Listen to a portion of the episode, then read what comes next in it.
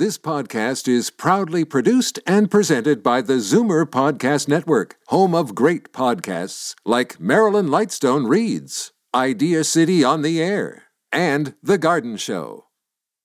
You're listening to an exclusive podcast of Fight Back on Zoomer Radio, heard weekdays from noon to one.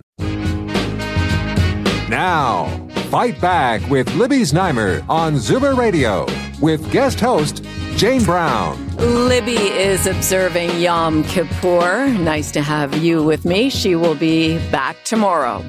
Ontario could soon have an energy crisis, not during this year or next, but by 2026, we've learned from an RBC report that we here in Ontario could experience an electricity crisis by 2026. And the shortages could be significant by 2030.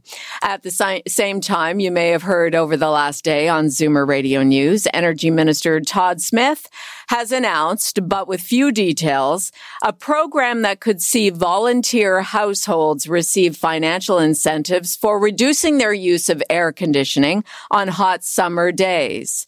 What do you think about that? Would you be willing to use less AC if you were to receive compensation?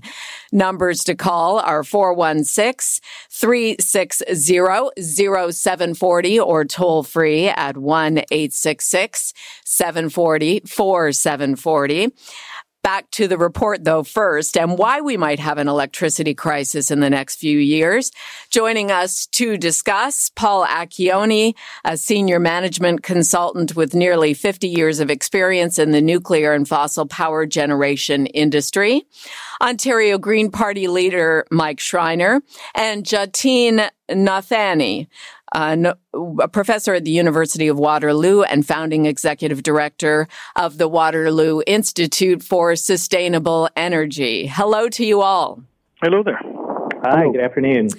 Jatin, I'll begin with you. What is happening that would lead to an electricity crisis? And I'm sure that ramping up the use of electric vehicles has something to do with it. Sure. Uh, this development uh, that uh, the minister, of course, has now taken action to try and address, which is uh, an emerging crunch identified by the power system operator, the independent uh, IESO, and we're seeing a constraint emerging around the 25-26 uh, timeframe, and the government's response here is to at least extend the current license of the Pickering nuclear station. But beyond that, as we look ahead in terms of the energy demand for the province, uh, we're beginning to see uh, constraints develop, and one answer to that is to address, uh, refurbish, or essentially rebuild the uh, the, the Pickering nuclear uh, units. And I believe that those two steps go go a substantial way towards addressing the needs that emerge both from electrification of transport, but also a large increase in um, industrial demand, new manufacturing capacity in Ontario, and a whole host of other factors. So, if you look ahead, we will need more electricity and we need to plan for it now. And part of the suggestion or uh, decision made by the government is to look closely again at how we might refurbish these plants at Pickering. And uh, in my view, I think it's a prudent and positive uh, decision. Oh, okay. That is positive. Uh, Paul Acchione, what are your thoughts on this report about a pending electricity crisis and what needs to be done to prevent it from happening? Well, the, the report uh, stressed the situation if we don't renew the existing contracts of uh, equipment that's going uh, to the end of their uh, contract life. But the system operator has already indicated that they plan to renew those contracts when they, they expire as long as they bid reasonable prices. And, and if you look at the, uh, the shortage, over the next 10, 10 uh, to 12 years, it's only about 3 or 4,000 uh, megawatts. So three or 4,000 megawatts could be added fairly easily, and that was the original plan by the system operator to put in some additional gas plants to tidy them over during that 10 year period before some of the newer technologies, um, renewables with cheaper storage or, or uh, small modular reactors, become commercially available in the 2030 period. So they were looking for about an 8 to 10 year period when they could lean on gas. But recently, there's been a lot of public uh, re- uh, resentment over the use of more gas, and the government has asked the IESO to look at a different approach. And uh, so now they've got to deal with this gap for the next eight years of about uh, 4,000, 3, 4,000 megawatts. Uh, because uh, they're not they're not being allowed to go ahead and and uh, contract for more gas. So per- personally, I, I, I don't see a short term problem in using more gas as long as we have a long term strategy to phase it out eventually. So, um, you know, we, we there's no point shooting yourself in the foot. Um, uh, because we have a short-term problem. I think I think you have to be a little bit realistic with energy policy. Otherwise, you end up with the silly situation they have in Europe right now. Uh, we'll explain more about that in terms of what they're dealing with in Europe, their reliance on Russian oil. I guess you're. Well, yeah, yeah. The, the, the Germans, uh, in order to to keep, stay in power, they made a deal with the Greens in in uh, Germany to shut down their nuclear plants. They've they've shut down twelve already, and they've got three more to go. Uh, and and they started burning more gas with the Russians, and uh, now now the Russian gas is not available. The nukes are down, and they've got nothing. So now they're scrambling like like like mad chickens with their heads cut off, trying to figure out how we're going to keep from freezing to death this winter. I mean, uh, you know, we do stupid things to ourselves. right. Well, no, that's and that is case in point, I guess, where we could be if uh, the problems are not resolved over the next four and then the next eight years. Yeah, Ontario Green not, Party. It's not that large, right? It's Part- not that large if we deal with it sensibly. Okay. Uh, Green Party leader Mike Schreiner, what is your take on the report, uh, the findings, and uh, what you see as the solution? Well, Jane, first of all, I just want to say that uh, some of this is brought on by the Ford government's own policies. Uh, when they were first elected in 2018, they canceled 758 renewable energy projects, and they canceled uh, most of the province's energy efficiency programs. And we know that the lowest cost solution to our energy needs is to use it more efficiently, helping homeowners and businesses save money by saving energy. And the cancellation of the renewable energy contracts, um, one, cost us a few hundred million dollars, but two, took generation offline. I will agree with Paul. I don't. I don't think we're in a position of panicking because uh, some of the renewable energy uh, contracts that are coming up for renewal, uh, the IESO can renew those contracts, and I, I th- would think would be able to do them at substantially lower cost than the original contracts, partly because the price of renewables have uh, dropped dramatically in the last decade, and partly because the capital cost has already been been you know uh, they've already had a return on investment there. I would disagree with Paul on ramping up gas. I mean, we've worked so hard in Ontario to phase out coal. And if we ramp up gas plants, you're looking at about a 300% increase in uh, GHG emissions from our electricity system uh, at a time when we're in a climate emergency, at a time when the input costs for gas are very volatile due to what's happening in, in primarily in Ukraine. Um, I think we'd be much smarter to um, ramp up uh, renewables. Uh, the price of renewable energy has dropped so dramatically in the last decade that it is a lower cost source of generation now than than gas is, and even a lower cost than, than nuclear. Paul, what do you say to uh, Mike's well, rebuttal there? Mike, Mike uh, would have a great idea there if if if uh, renewables were dependable, but they're not. They're they're not dependable. We know that from that experience Texas had back in in February last year, where they killed almost 200 people. You, well, actually, that to, was Paul, have, Paul. That a lot of that was the freezing of natural gas. Well, hang on, hang so on. Natural gas yeah, contributed me, to that me, as well. finish. The reason they had so much gas was because the renewables were expected to disappear during a winter storm. And then what happened was the the cold was so high, the gas system couldn't keep up with both the extra heating demand and the electricity demand, and the system collapsed. So so the when you're building a, a, an electrical system, you have to make sure that whatever you put on the system is reliable in severe weather events. So you can put in renewables as Mike suggests. That's not a problem. The problem is that to make them reliable, you need a lot of storage. And storage is expensive. It's two to three times the cost of the actual generation. So these prices that everybody quotes, including the RBC report about uh, levelized cost of electricity being the lowest, which is true, that's the cost of the electricity coming out of the power plant. But it doesn't include all of the other integration costs that are needed to make it reliable, like storage. When you total up the total costs, adding renewables is more expensive than other choices. Now, I'm, I'm not suggesting that we should keep the gas up forever. I'm talking about the next eight years. After that, we're going to start unwinding that gas again. So, so it's a short-term fix to handle a short-term problem. We're All not right. We're not proposing burning gas forever.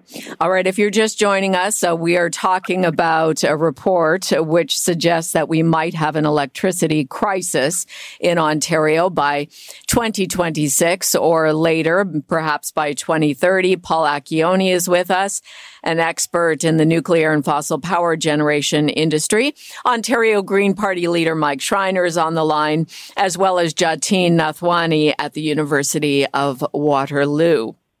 Let's uh, speak specifically to uh, individual homeowners, car owners in this province in terms of having enough electricity to run your air conditioning, uh, to to run what you need in your home, and if you're thinking about buying a hybrid vehicle or an electric vehicle a lot of people, when you have these conversations around the dinner table, Jatin, when you have friends over or family over, people are concerned about buying electric because they're worried about being able to find sources to fuel their vehicles. They, you simply don't see them around right now. Uh, what needs to be done for this to become a societal change where people en masse could uh, fuel their vehicles with electricity? I, I, I agree with you, and, and let me make one or two points. Uh, uh, first, that it's absolutely crucial that Ontario has more than adequate supply of electricity. And I often say planning for plenty should be the basis for ensuring security of supply because you never want to go anywhere close to where the Germans are today, for example. Right. Uh, to, to ensure a power system that is both robust, reliable and resilient to any future shocks because you cannot predict the future. So you do need to plan for it on a, in, in a, on a, on a base that has a diverse supply base. If I can build on a couple of points that Paul and Mike have made, but emphasize the following. Uh, I don't think we should ever slither back down the gas path. Uh, we took a, made a lot of effort here in Ontario to to shut down coal plants. Our electricity system is a low carbon energy system, and what we don't want to do is go back up the the gas gas uh, firing up more gas power plants. So I think, and what the Germans have learned it, and it is going to be a very problematic uh, resource. So that's one thing you don't want to do, and and it makes the question of meeting your climate targets even more difficult. Number two what you really need to look at is this emerging demand uh, around electrification of, of mobility or transport. That's real, it's emerging, and you need to provide a degree of confidence to to the consumers and, and, and people in Ontario that making a decision to buy an EV is a good decision, that the power supply will be there, mm-hmm. and that you don't need to worry about it. So if you start conflicting messages like don't turn on your air conditioning unit, but go out and buy an electric vehicle, right? Well, people will get confused and say, I, I, I don't get it. So I think we need to be very clear that uh, we have a robust and solid basis for supply. There is a short-term issue that can be handled by extension of contracts and a few other methods, perhaps even extending the the current license for the Pickering nuclear generating station, which I think is appropriate. But what, what we really need to do is look into the next 10 to 15 year time frame, and that's where the refurbishment decision, in my view, is is part of a solid base that then is complemented by wind and solar and efficiency measures that all work in, in, in, in sync, as it were. So we don't need to set up what I call false juxtaposition about wind and solar versus nuclear or energy efficiency versus wind and solar and so on. What we need is to plan for plenty and be very effective in, in, in terms of making sure that the system we have is cost effective, reliable, and resilient. Okay, I do want to go. I do want to go to the phones. Our Zoomer radio listeners would like to get in on the conversation. And the question that I asked off the top of the show about if you were to receive a financial incentive, would you turn your air conditioning down on hot summer days? It's an idea that was floated yesterday by the energy minister, and Ron in Guelph has a comment about that. Ron, go ahead. Thanks for taking my call. Well, uh, I think I'm already saving energy, but it, uh, they haven't given a definition of what do they call turning down the thermostat or turning. I, I exactly, exactly. Um, I already keep mine. Maybe I'm just cheap. I don't know. In the summertime, um, my uh, air conditioning is set for probably either 22 or 23 degrees, which I think is somewhere in the 70s. So, um, so I'm already being conscious of the um, using more than I need the other point um, that that Paul is making is correct about the, um, um, and it's been made many times. My friend reminds me of this. Well, I said, well, what about uh, we need to be able to store it? He says, well, Australia right now, and maybe Mike knows something about this. Australia has huge storage storage banks for power to try and hang on to the um, the solar and the wind energy because as it stands right now, uh, we don't have that capacity in Ontario to be able to store the electricity. Okay. Ron, in the interest of time, I'm just I'm going to let you go and go over to Mike Schreiner uh, because Mike, you were commenting yesterday about this new provincial program of which this financial incentive for lowering your AC is a part. You say it is woefully inadequate. Explain why. I mean, the the Premier Ford canceled uh, most of the energy efficiency programs when he first took office in 2018 and then put the axe to most of the rest of them in 2019. And this doesn't make up for what the government cut when it came to helping people with energy efficiency. So, you know, the program they announced yesterday is a step in the right direction, and I, and I certainly support any movement forward with energy efficiency programs. But where we can really help people save money by saving energy is providing incentives, um, rebates, and zero interest loans for homeowners and businesses to retrofit their homes and their appliances to make them more energy efficient. We know that is the lowest cost solution and it will take pressure off of our grid. And I would say the one thing we, we're lucky here in Ontario is, is we have a pretty diverse grid. So Bruce and Darlington nuclear stations are being rebuilt and Greens acknowledge that that nuclear power will be a part of Ontario's electricity mix for decades. We have good hydro water power in Ontario. We could expand the amount of water power we have in Ontario, including significant amount of storage through our water power, and build out renewables. It um, would have become very low cost and overcome uh, this potential deficit we may be facing. Paul Acchione, final comment to you before we wrap up the segment. Well, uh, energy efficiency is always a good idea. Um, deep deep retrofits on the homes though are very expensive, and most people are not going to pay, you know, fifty or hundred thousand dollars to replace all their windows, doors, and put in insulation all over their walls. So we can forget about these predictions of 80% reduction in energy in a house with deep retrofits. It's just too expensive. People can't afford it. But but energy efficiency for appliances and things like that, absolutely. And uh, as I said, let, let, let's be reasonable in our plans going forward. If we need to use and lean on our gas plants for seven or eight years, it's not the end of the world as long as we have a long term plan to get back to where we want to be, which is basically a net zero system in the long term. Well, I appreciate all three of you and your layman's uh, examples, uh, putting into layman's terms uh, what is happening with our electricity system and how best to go forward. Thank you all for your time. Thank you. Have a nice day. Thank you. Have a good day. Ontario Green Party leader Mike Schreiner there, as well as Paul Acchione, senior management consultant with nearly 50 years of experience in the nuclear and fossil power generation industry, and Jatin Nathwani, professor at the University of Waterloo and founding executive director of the Waterloo Institute for Sustainable Energy. It is Jane for Libby. She is back tomorrow and coming up next, the markets have been performing so poorly, some Canadians Canadians are looking to cash out their investments. Is that a good idea? We will discuss next. You're listening to an exclusive podcast of Fight Back on Zoomer Radio, heard weekdays from noon to one. Fight Back with Libby Znaimer on Zoomer Radio with guest host Jane Brown. Amid recent market volatility that's been going on for months now, a new survey indicates about a quarter of Canadians are losing confidence in the stock markets and are looking to cash out their investments. The frustration is understandable, but is this a good idea? Joining us to offer expert opinion, Romana King, Canada's senior finance editor with personal finance comparison website Finder, which conducted the study, and Darren Farwell, senior wealth advisor and portfolio manager at Scotia Wealth Management. Welcome to you both. Hello. Good to be here. Romana, tell us more about uh, the findings. Well, we wanted to try and get a better understanding of how Canadians felt, sort of with restrictions on the pandemic easing, um, the economy stalling a little bit because of interest rates and, and high rates of inflation.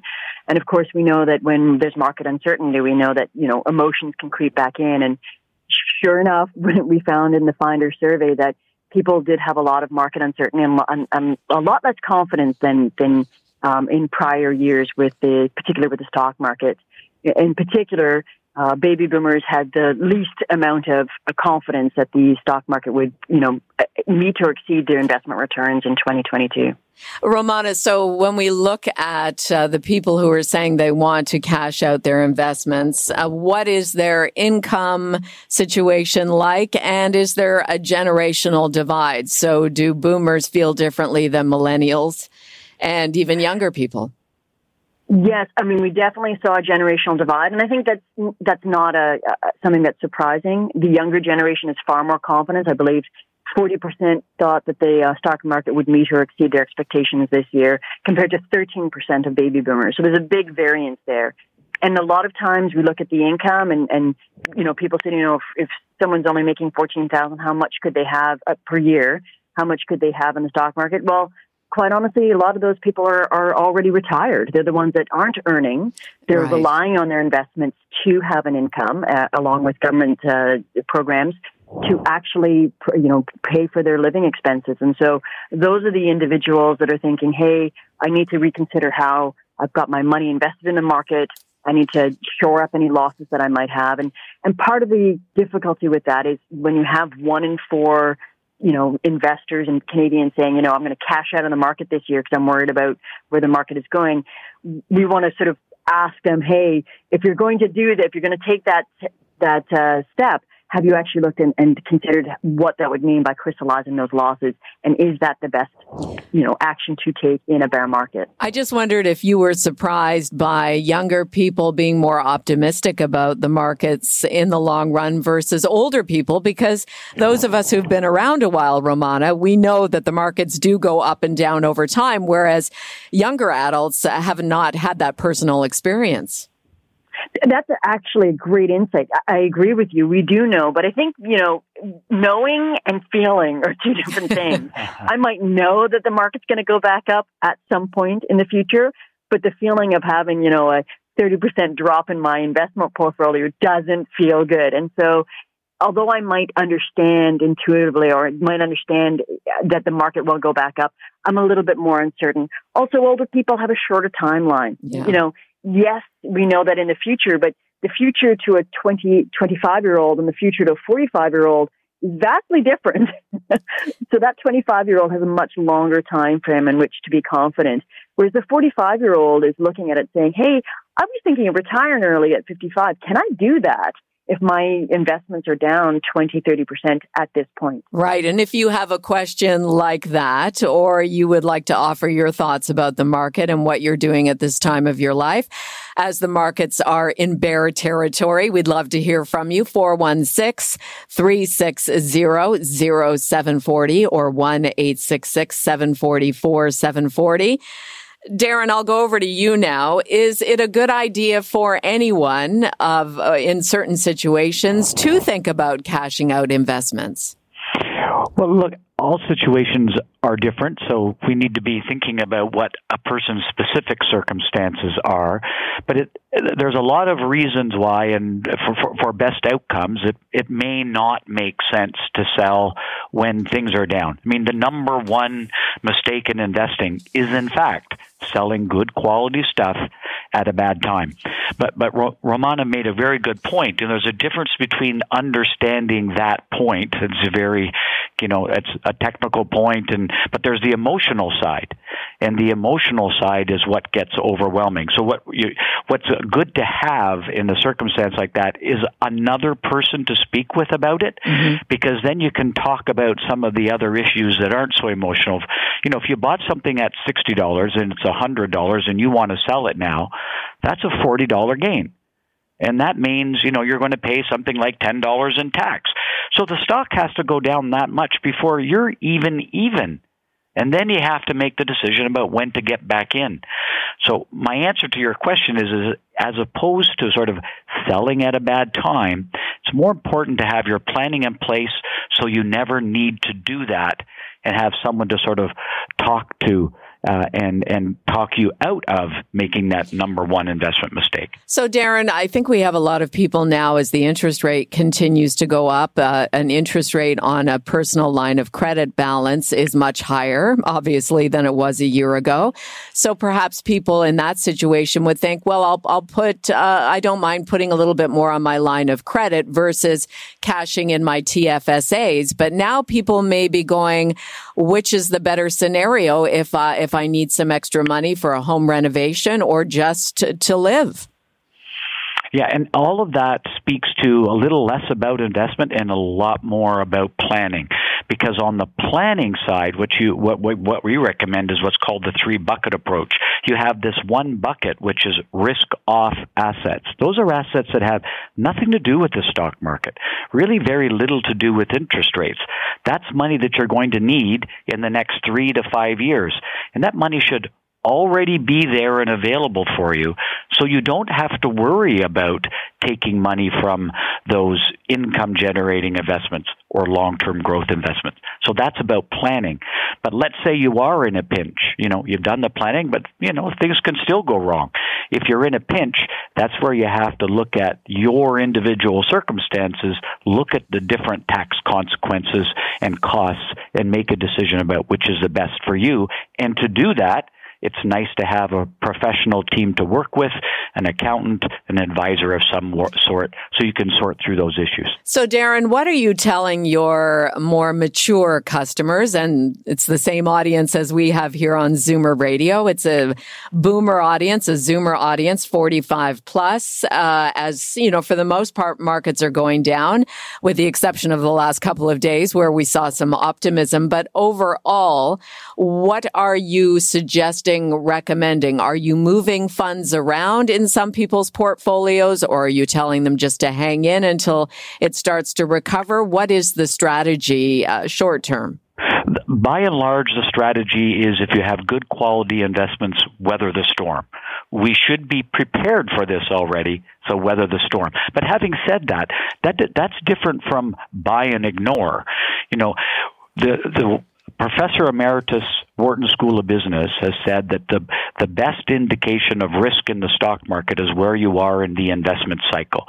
Early in the investment cycle, there's a lot less risk in stocks. As you move through the investment cycle, the risk in stocks gets higher. So you have to make shifts in the portfolio. It's never really a sell all or, you know, hold all. It's making little shifts with a portion of your portfolio as we get later in the investment cycle, which we now are, it does make sense to make some shifts from the portfolio from riskier assets to less risky assets. For right. example, GIC rates all of a sudden attractive. I remember two years ago, GIC rates were about 1%. No one in the world wanted one. Now you look at GICs, they're 4.5% look kind of attractive all of a sudden. So making some shifts from maybe companies with a lot of leverage.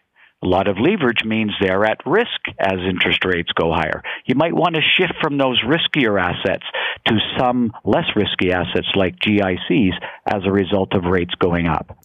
If you're joining us now, it's Jane for Libby here on Zoomer Radio's Fight Back, and that is Darren Farwell, Senior Wealth Advisor and Portfolio Manager at Scotia Wealth Management. Romana King is also with us. She is a Canada Senior Finance Editor with Personal Finance Comparison website, or, a website Finder, which conducted the study suggesting that a quarter of Canadians are considering selling their investments, cashing out. Uh, tell us, uh, Romana, in terms of the older investors that you spoke with, they're looking to make retirement withdrawals. What is their perspective? What are uh, Canadians, older Canadians' perspective on this?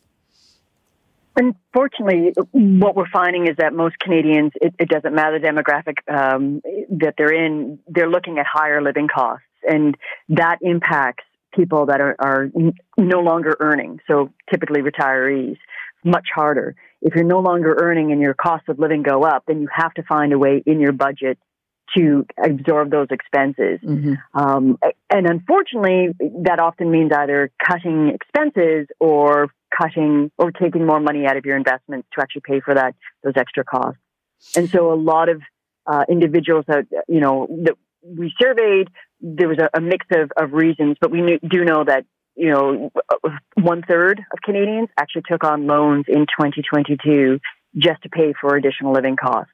Mm. A portion of those would have been, uh, you know, in the seniors and the retirees category, and and then there was also middle income Canadians, people that have still earning but having the higher costs. So we do know that higher costs are a significant reason for cashing out. Uh, we do know that fear, the fear of you know too much loss, is also a fear of cashing out, and and you know retirees are definitely in that bucket. I think that Darren's uh, sage advice was bang on. I mean, I think that in the end, uh, motivated by emotions, we can make decisions that are not best for us now and hurt us dramatically in the future. So if anyone is thinking of cashing out, if the you know one in four Canadians are thinking of cashing out their their investment portfolio, the best thing to do is to to ask for a second a sober second look. Can you please take a look at my plan here and say, is this the best decision for me? I do think that there are sound reasons for doing this. Tax loss harvesting. If I have a gain somewhere in my portfolio and I know I have a loss, but I need some extra money to absorb those expenses, selling that loss and taking that loss and, and applying it towards my gains when it comes to tax time could actually be a good strategy. But that means you have to sit down and actually look at your portfolio and understand why you're making those those uh, cashing out decisions. Interesting, uh, Darren. In these troubled times, these challenging economic times, uh, what do you advise uh, your retirees, uh, and in in terms of living in the way that they thought they were going to live when they decided to cut their income back a bit? Uh, is it still a good idea to go on vacation, for instance, to buy the new car when you need to? Should you continue to try to live normally, but within your budget during these times when, you know, your overall portfolio continues to decline? Uh, I've had a number of people say to me, you know, Darren made this long term plan, but now the stock market's down. Because the stock market's down, do I need to change my lifestyle expenses? Well, a good plan incorporates the fact that the market's going to go up and down through your whole life expectancy. So the fact that the market is down should not have an impact on your regular planned lifestyle expenses. Your plan should incorporate that.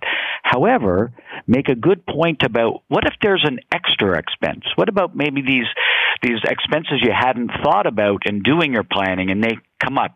Is this year a good year to take extra money out of your portfolio? I would say likely not. Very often, what I suggest is a time to do those extra things or things that were above what was in the plan is really when markets are good because then you can take a little money out of the portfolio without having the same kind of impact as selling good quality stuff when the prices are low.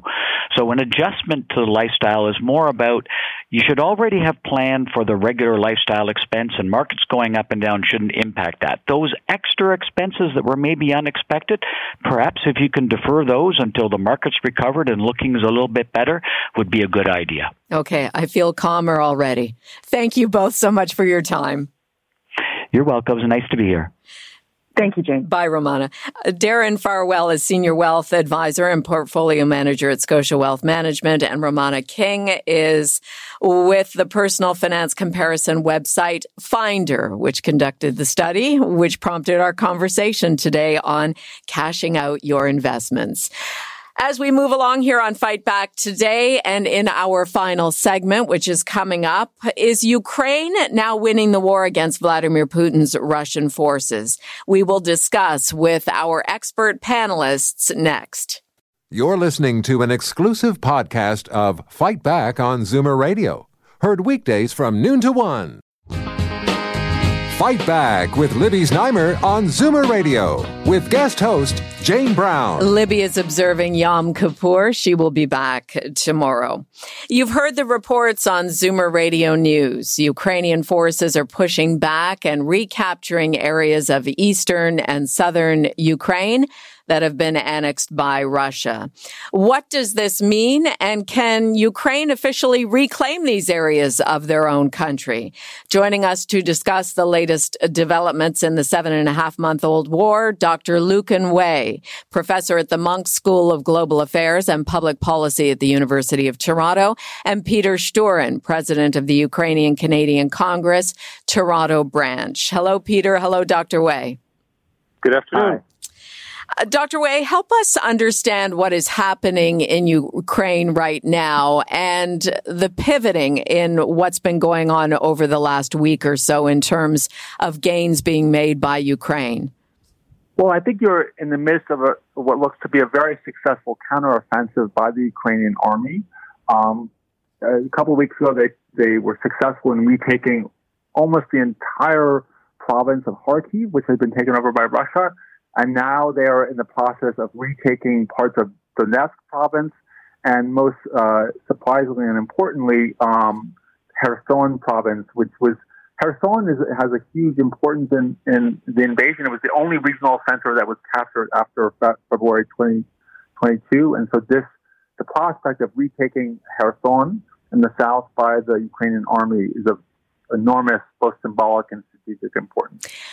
And, and when you talk about the symbolism of what's going on, you have Vladimir Putin and the Russian parliament approving the annexation of these four areas of Ukraine. And yet in parts of these areas, you have Ukraine back in control and having liberated those areas. So how, how much weight is there now in this annexation by Russia? Yeah, I mean, it looks like it's a paper annexation. I mean, you know, it's quite stunning the kind of how ridiculous it looks that at the same time the Russian parliament is approving this annexation, Ukraine is just retaking the territory and just proving how false uh, the claim is of Russian control. I mean, this is, I mean, I don't know, I have no idea why Putin decided he needed to sort of formalize the so-called annexation, but he certainly uh, looks rather stupid, um, at least to the international environment right now. Well, right. And Peter, I mean, in terms of uh, Putin and how he is reflected around the world, stupid is a good way of uh, characterizing what's going on. What is happening? What dynamic is happening within Russia? We do see lots of young men trying to get out of Russia and trying to get out of going to Ukraine to fight.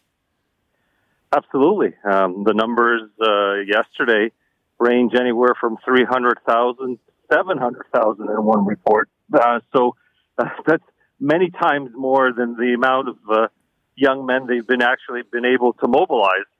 And in fact, uh, reading the economic report this morning, um, that it, it will be devastating for the Russian economy if that many young men continue to leave and leave their jobs. Uh, it's something that Russia won't be able to soon recover from. So, uh, the way we see it is, is Russia is on a trajectory to basically uh, collapse in, in many areas, not just militarily, economically. And frankly, it's kind of scary. Initially, Putin and his henchmen, um, as evil as they have been and continue to be, at least some of it made logical sense. Right now, there's very little other than, you know, we're going to stand till the very end, till the bitter end, until there's no one left. But uh, Ukraine will certainly not stand for for their continued aggression. Peter, what are your thoughts from the Ukrainian Canadian Congress perspective on how the West is helping to win this war? I mean, we know the United States has bolstered the Ukrainian forces substantially, financially and militarily. Oh, absolutely. No, we're uh, we're obviously very happy. Uh, it's been a long time coming. I mean, you know, we can look back and say, well, if these weapons were supplied back in March, um, maybe tens, of thousands of lives could have been saved. Uh, but that being said, uh, the U.S., um, the West European countries, the East European countries in particular, the Baltic countries, Estonia, Lithuania, um, Latvia, um, Poland, uh, the che- Czechia, now Slovakia, these countries have really, really stepped up. And it's making all the difference because Ukraine has more than enough people to defend itself. Uh, it's a country of 40 million people. What it didn't have is enough armaments against uh, what Russia has been building for decades. Mm-hmm. Uh, let's go back to Dr. Lucan Way. Um, the dynamic that is playing out right now with the young men of Russia wanting to leave, wanting no part of this conscription that Vladimir Putin is trying to orchestrate. How likely is a revolution in in Russia where there is a backlash and where it might be the end of the Russian Empire as we know it? Um, unfortunately, I don't think that the prospects for revolution are high. I mean, um, mean, in a sense, the the outmigration of young Russians is a mixed blessing. On the one hand, I think it, um, it you know means that these people aren't fighting in Ukraine, and that helps Ukraine. On the other hand, it means that all the people who hate Putin are dissatisfied with the situation are leaving. Um, in a sense, um, what they should really be doing is working to overthrow the Putin regime. Mm-hmm. Um, at the same time, I think you know there's really I think the prospects for sort of overthrow of Putin are quite remote. And unfortunately, there has there have been um, kind of divisions and criticism, uh, certainly uh, within Russia, about the losses, the losses of territory. But they've all been from the far right. In other words, they've been by people who are who are basically supporting more extreme measures, such as Ramzan Kadyrov, who um, who who's the head of the of Chechnya, the sort of uh, Putin-style official in Chechnya in, in southern Russia. Um, he was calling for the use of nuclear weapons and the like. So, so the people that are, are sort of openly opposing Putin are the people you probably would not want power. And if they came to power, it would make the situation even worse. Oh, I see. Uh, Peter, what are your thoughts on that? Actually, I think that's a great commentary by the professor. We um, I firmly believe that, you know, my grandfather had this saying. He says, We were uh, really happy way back when, when Lenin passed away. Then came Stalin. Mm. Um, so you know, unfortunately, Russia has this history of, you know, maybe one step forward, but always two steps back. And, uh, and even, even some of the democratic forces, so-called democratic liberal forces in Russia, um, you can't get a firm statement on where, where they believe whether or not Crimea should be part of Ukraine, uh, whether or not some of these territories um, that that Russia is attacking actually belong to Ukraine uh, from a historical and ethnic point of view over history. So it is a real challenge. Whether or not there's going to be a revolution right now, frankly, most Ukrainians don't care. They just want Russia out of Ukraine right. and allowing Ukraine to be part of the Western world the way it's always wanted to be. This is Zoomer Radio's Fight Back. Jane for Libby. That is Peter Shturyn, president of the Ukrainian Canadian Congress Toronto branch. Dr. Lucan Way is with us. He is a professor at the Munk School of Global Affairs and Public Policy at the University of Toronto. If you would like to add your voice to the conversation, certainly we have become very aware of Ukraine, its geography, uh, the fight uh, on its behalf globally to get Russia out. Numbers to call are 416 360 0740, toll free 1 866 740 4740. Professor, based on the developments in, in recent days and weeks and what appears to be the turning tide in this war, initially there were thoughts that this war could go on for years. Uh, how are you viewing uh, the longevity of this war at this point? I'm, I'm, I'm still sort of, I still think that it will go on for a very long time for the simple reason that there's no indication on the one hand that Putin is giving up any of his you know broader aims of taking control of Ukraine and expanding Russian territory. On the other hand, you know, Ukraine is simply never going to give up. You know, they are never, despite calls by people like Elon Musk um, to, for you know for for uh, Ukraine to trade territory in exchange for so-called peace. I mean, Ukrainians will just never, it'll never happen. Mm-hmm. So, you know, until one or the other, you know, until basically, I mean, I think that, you know, in all likelihood, the war is going to go on as long as sort of Putin is in power. And Putin um, looks to be quite secure in his position.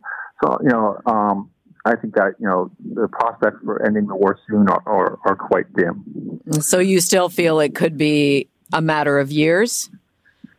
Yep. Um, yeah. I mean, I, I think the issue is what what the West has to do, and I, um, is given give Ukraine enough weapons and enough support to push Russia out of Ukraine. That is the only way to sort of even to, you know to end any kind of uh, sort of open hostilities. That will that is what's going to end the war ultimately. Peter, how big of a concern is the nuclear threat? Uh, yesterday morning, it was being widely reported, although with very cautious language around this train that was heading to the Ukraine front, uh, the front line, uh, potentially to launch some sort of nuclear weaponry attack.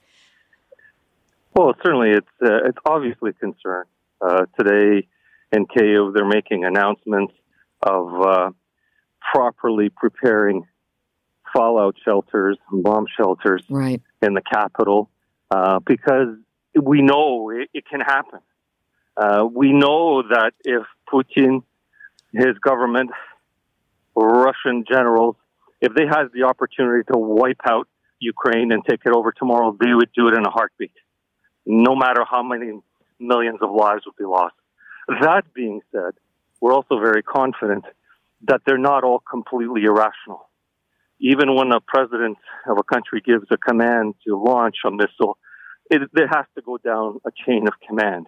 Now, if they're all suicidal and they all want the world to end tomorrow, well, mm. then maybe a nuclear strike can happen. But I don't really believe that that that most sane individuals would would operate that way. And frankly, we're seeing uh, many former U.S. generals come out and make the, making those statements. If they did, the U.S. is making very clear uh, statements towards Russia. You do that, and it's a whole different ball game, which means U.S. and NATO would have to take very firm action. What that is, we're not sure, but clearly there would be some response from NATO. Dr. Way, will calmer heads prevail even in Russia uh, about a nuclear conflict? Um, I have no idea. I think there's reason to be concerned, but certainly um, is absolutely correct that there's no rational um, reason for the use of nuclear weapons. I mean, if they use nuclear weapons, radiation would likely blow into Russia itself. um, you know, it would, you know, immediately, you know, quite close, right on the border, obviously. So um, it would reverberate negatively to Russia. The other thing to, to, to realize is that Russia has a lot to lose. You know, if it violates sort of well-established norm of over 70 years of not using nuclear weapons. I, I strongly suspect that China and India, who have so far been providing, you know, uh, diplomatic and other types of assistance to Russia, would have to break from Russia. So they would become even more isolated. And certainly, um, the push to provide all forms of conven- conventional assistance to Ukraine would amp up. And so I think, uh, you know, my guess is that, you know, nuclear weapons, you know, they, they provide the most utility sort of in, in their threat, but in their actual use, it would really reverberate strongly against uh, the Putin regime. Uh, but again, you know, I have no idea what's going on in the head of Putin and um, and his generals. So you know, they've been shown. It was also considered irrational for them to invade uh, Ukraine as a whole back in right, February, but he right. clearly did that. Yeah, uh, who knows, right? Um, and, yeah. you know, as we wrap up our time here, I'd like to turn to what Canada has done in terms of, I mean, it's been quiet lately in terms of financial relief, uh, military assistance, sanctions, and so on. Peter, what are your thoughts about Canada's involvement and what else we should be doing in this country? Well, it's been, uh, to put it politely, muted uh, at best there there has been support, and, and we're very thankful for it. Uh, but we know uh, from comments from General Hillier and other former commanders uh, in the Canadian military that there was a lot more and a lot more that Canada could do, both on the military front and and and direct support uh, to the front lines. Uh, but that being said, Canada has stepped up, um, especially with uh, the the the allowing of many people fleeing the war to come to Canada on special visas. Mm-hmm. No, they're not refugees, so they don't get much financial support, but they are allowed to come. And frankly, we're seeing now we have volunteers at the airport still every day greeting families coming, and a lot of these people have lost their homes, have lost, uh, you know, the villages that they're from, and they've made their way to Canada, and they're allowed to be here for three years on a work visa. So that's been very helpful. Uh, the latest numbers is over 55,000 Ukrainians have made their way to Canada. Some have gone back, and, and many will go back. Right. When the war is, war is over, they all say they much rather be there than here but there will be those that will stay. So we think they'll be a valuable addition uh, to Canada because they are hardworking people that just want a better life. Absolutely. Uh, so, Peter, are, can we feel confident knowing that the people that are arriving, that are coming into Pearson Airport and the other airports across the country every day from Ukraine, that they are being housed in some way? They're being taken care of. Well, that's that's a whole other issue. Uh, right we, uh, you know, we we had uh, two young individuals in our in our home that stayed for six months. They finally found themselves an apartment. It took them that long to find uh, an apartment that they could actually afford. Uh, so we have had tremendous help from the community in general, not just the Ukrainian community, but communities in Canada have stepped up and helped people out. Um, the government has done steps now. There are temporary lodging that is available uh, in in Mississauga and thereabouts where there's hotel rooms, but that's two weeks. So so the majority that come have somewhere to stay, have mm-hmm. family, friends, and they can they can manage. But there are those. There's always that five or ten percent that actually just come to Canada because they just couldn't support themselves anymore in Europe. Very right. expensive. There's very few jobs available in Europe because the the the, the demand uh, with millions of, of refugees it, it, it makes things very challenging. So they're just wanting to come to Canada. A lot of them actually have told us they, they just want to come here just to make a few dollars and hopefully go back home when it's all over so they can go con- back and continue to support their families. Right. And if you're interested in helping out, you can go to the Ukrainian Canadian Congress website. Dr. Way, just a, just a minute left here.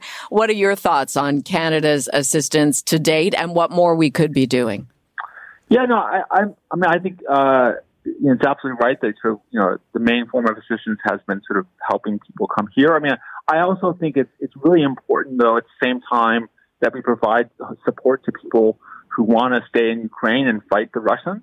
Um, I know that sort of having been involved with the university in, in terms of people coming here, that a lot of Ukrainians actually don't want to come to Canada, uh, that they want to stay in Ukraine. As a result, we sort of set up a sort of non-resident fellowship that allows that you know helps out Ukrainians who want to you know do research in in Ukraine and, right. and join the armed forces uh, to fight Russian aggression. So I think we need to think both about um, obviously military assistance and supporting refugees coming here, but also providing some aid to Ukrainians who really want to stay in Ukraine. We will leave it there for now. The conversation continues. Uh, I appreciate both of you and your time. Thank you. Thank, you. Thank you. you very much, Jane. Dr. Lucan Way is a professor at the Munk School of Global Affairs and Public Policy at the University of Toronto, and Peter Shturyn is president of the Ukrainian Canadian Congress Toronto branch. Libby is back tomorrow. The number ones at one coming up next, and Bob Komsic in the news before that. You're listening to an exclusive podcast of Fight Back on Zoomer Radio Heard weekdays from noon to one. This podcast is proudly produced and presented by the Zoomer Podcast Network, home of great podcasts like Marilyn Lightstone Reads, Idea City on the Air, and The Garden Show.